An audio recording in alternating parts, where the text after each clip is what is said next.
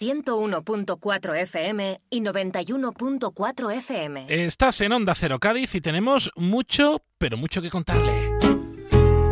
Pues como esto, que el Ayuntamiento de Cádiz y la Fundación José Manuel Lara han firmado una alianza por la lectura. Obviamente, en una ciudad que quiere ser la catedral de los libros, la catedral de la literatura, la ciudad donde se celebró el Congreso de Lengua Española, pues evidentemente, evidentemente, no podía ser otro sitio donde se firmase una alianza por la lectura de, en la ciudad, pues para animarle al mundo a que lea. Eh, Cádiz es una ciudad de libro y tiene que serlo, pues con muchas iniciativas que se van a hacer en los próximos meses. Quiero saludar, esto lo ha firmado, por cierto, que lo tengo que hacer bien, eh, lo ha firmado el, el Ayuntamiento de Cádiz con la Fundación José Manuel Lara, su gerente es Pablo Morillo, a quien tengo por vía telefónica. ¿Cómo está? Pablo, buenas tardes. Hola, buenas tardes, Jaime, ¿qué tal? Bueno, Un placer esto- saludarte. Eh, es que Cádiz es una ciudad de libro, hay gente que escribe bien por todas las esquinas, yo no sé lo que tiene Cádiz, yo creo que es el agua o, o el levante.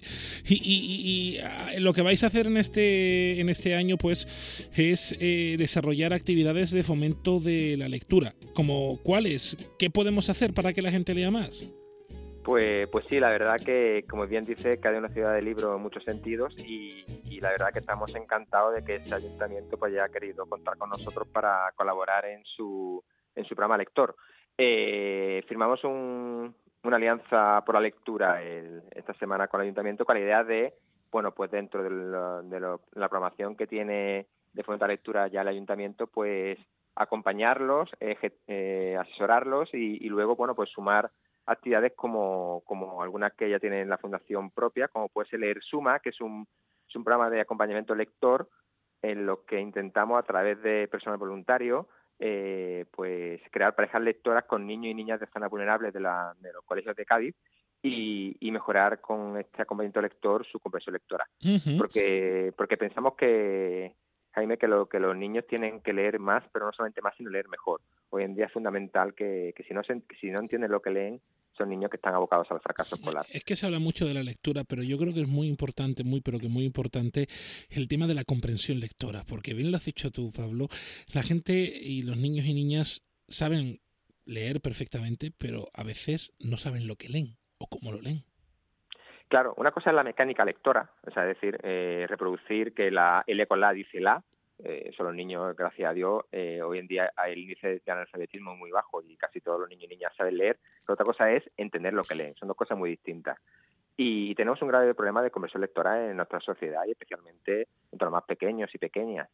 Eh, los índices PISA que han salido últimamente o el PIRLS de hace un año, pues no, está, no nos deja en muy buen lugar. Entonces, nuestra intención es eh, que a través de programas como estos y otros que tenemos, que los niños y niñas eh, entiendan lo que leen, mejoren su competencia lectora, porque van a ser niños que van a tener mejor, mejor vocabulario, van a tener mejor, eh, eh, mejores notas seguras en otras asignaturas, no solamente en lengua, sino en otras asignaturas, van a ser niños más críticos, más libres y más felices. Con lo cual, si podemos llegar a la felicidad de los, de los chicos y chicas a través de la lectura, pues fíjate qué reto más apasionante. Hombre, la verdad que sí, un reto importante. Y esto, como decías, no se va a hacer eh, ahora, sino es durante todo el año. Esto es, un, esto es una alianza a largo tiempo.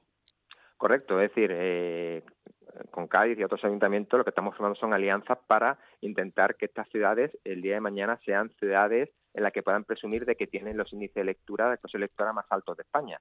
Y para ello es un, es un objetivo pretencioso, pretencioso, pero a la vez creo que, que justo mm, trabajar con, eh, con la sociedad en este tema porque no olvidemos que los chicos y chicas están ahora en cuarto y quinto de primera van a ser nuestros futuros abogados, nuestros futuros médicos, nuestros futuros periodistas, nuestros futuros políticos. Entonces, fíjate qué problema tenemos si tenemos, si no empezamos desde la base a ayudar a estos chicos y chicas a tener una mejor comprensión lectora, son nuestros futuros profesionales de, nuestra sociedad. Y además lo decías tú muy bien, el tema de no es tanto leer más que también, sino leer mejor. ¿Por qué? Porque eso también pues, nos ayuda a tener mejor formación, a tener un pensamiento más crítico y eso es muy importante eh, en nuestra sociedad y convertirse también en un adulto pues con más oportunidades laborales. Eh, al fin y al cabo, ayudarle a que esas cabezas crezcan. Eh, al, al, cerebro hay que darle de comer. Sin duda. Eh, y esto aquí tiene un papel también importante, eh, la nueva, las nuevas tecnologías, los móviles, las tabletas. es decir, no podemos hacer la guerra a este tema, pero sí es verdad que, que, que es que cuanto más se usa esta nueva tecnología, menos se usa un libro. Eso por desgracia es así. Entonces hay que buscar el equilibrio, hay que eh, se pueden utilizar nuevas tecnologías para acercar el libro y acercar y mejorar como lectora a, los pequeños, pero nuestros pequeños y pequeñas no pueden dejar los libros en papel a un lado. Es decir, ellos tienen que tener un rato de, lectura en papel, que nosotros llamamos activar el modo libro, apagamos móviles, apagamos tabletas, nos sentamos con un libro un ratito, porque eso te ayuda a la concentración, te ayuda a oírte a ti mismo, te ayuda a, evitar esa inmediatez que te ofrecen los dispositivos electrónicos y sobre todo te enseña aprender, que es importante. Hombre, la verdad que sí, a mí me gusta eso lo del modo libro, de hecho vamos a hacer un llamamiento, me lo va a permitir a cualquier empresa tecnológica que desarrolle softwares o algo que además del modo avión en el móvil, tenga un modo libro. Sería chulo, ¿eh? Escúchame, ¿eh?